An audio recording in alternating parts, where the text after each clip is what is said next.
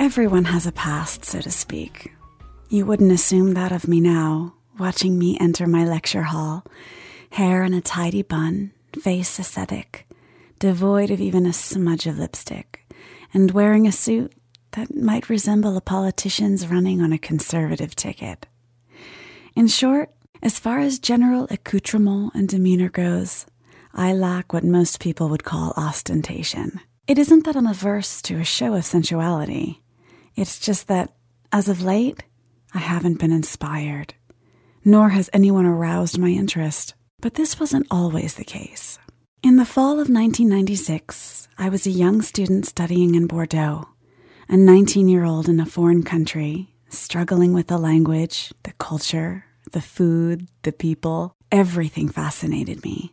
Gray, centuries old buildings rising out of cobblestone streets evoked exactly the romance you would expect from a French black and white movie. Heels rapping against checkered stones, announcing the impending approach of a woman, would send men gazing even before she appeared. They'd sit there with their cigarettes and coffee at an outdoor cafe, just waiting for her to round the corner. The sight of her tiny little dog peeking out of her purse was enough to elicit a whimsy from one of her admirers. Meanwhile, at any given bistro, a man in a black tie can be seen reaching out across to a stranger just to light her cigarette.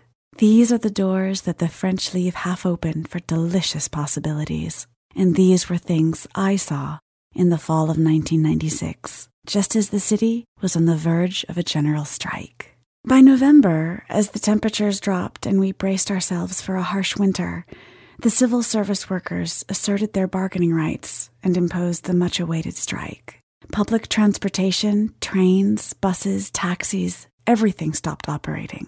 The university, which was located on the outskirts of the city in the 1960s, was now only reachable after a two hour walk. This was true for every student living in Bordeaux. The only saving grace were the motorists who picked up masses of hitchhikers stationed under the arc of Rue St. Catherine, mostly young people, students and office workers, hoping to catch a ride.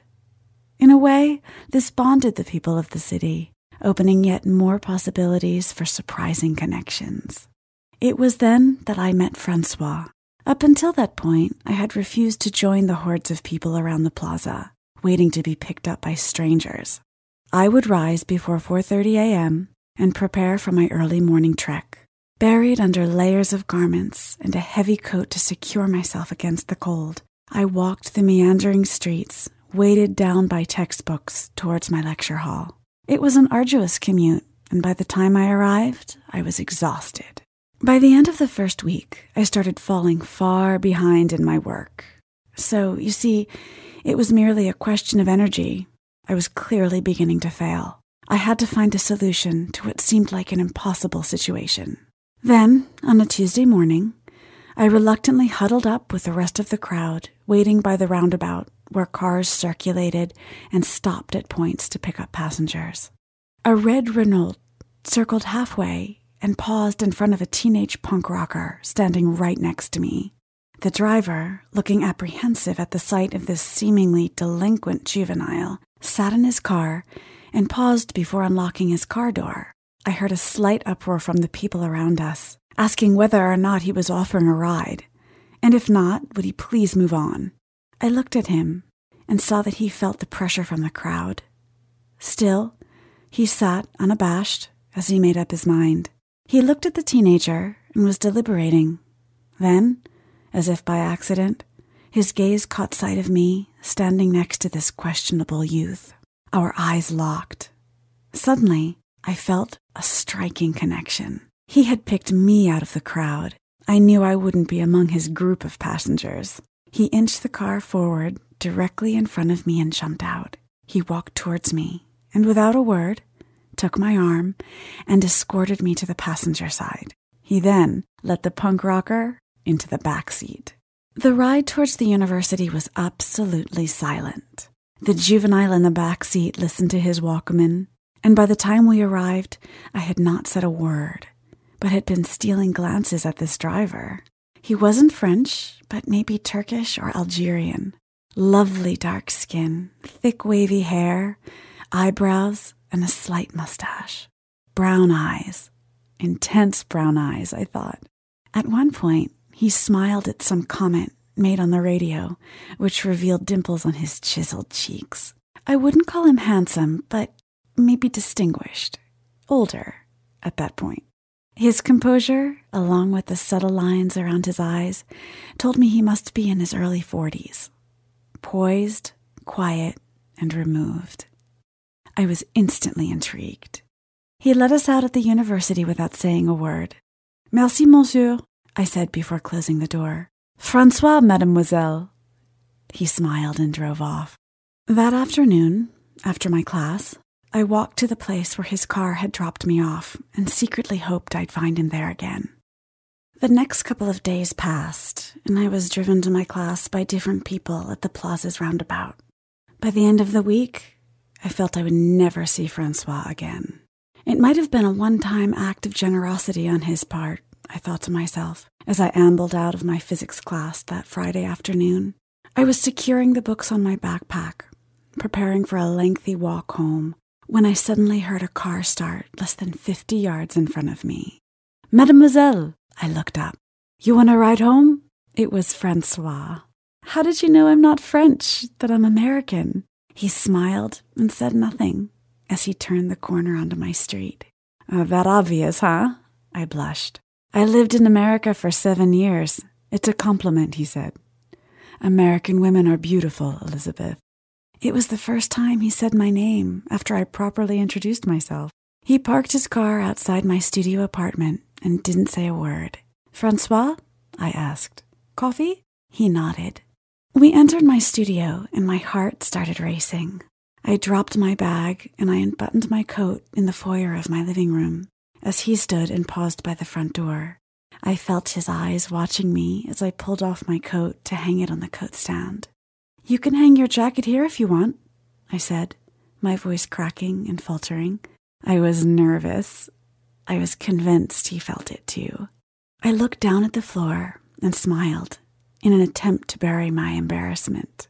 Then I felt his hand suddenly caress my hair. I looked up and smiled. Our eyes met. Then he calmly and casually unbuttoned his jacket and let it fall to the floor. He stared at me and unbuttoned his shirt. We knew without speaking. I moved closer to him and let his fingers find the clasp of my skirt.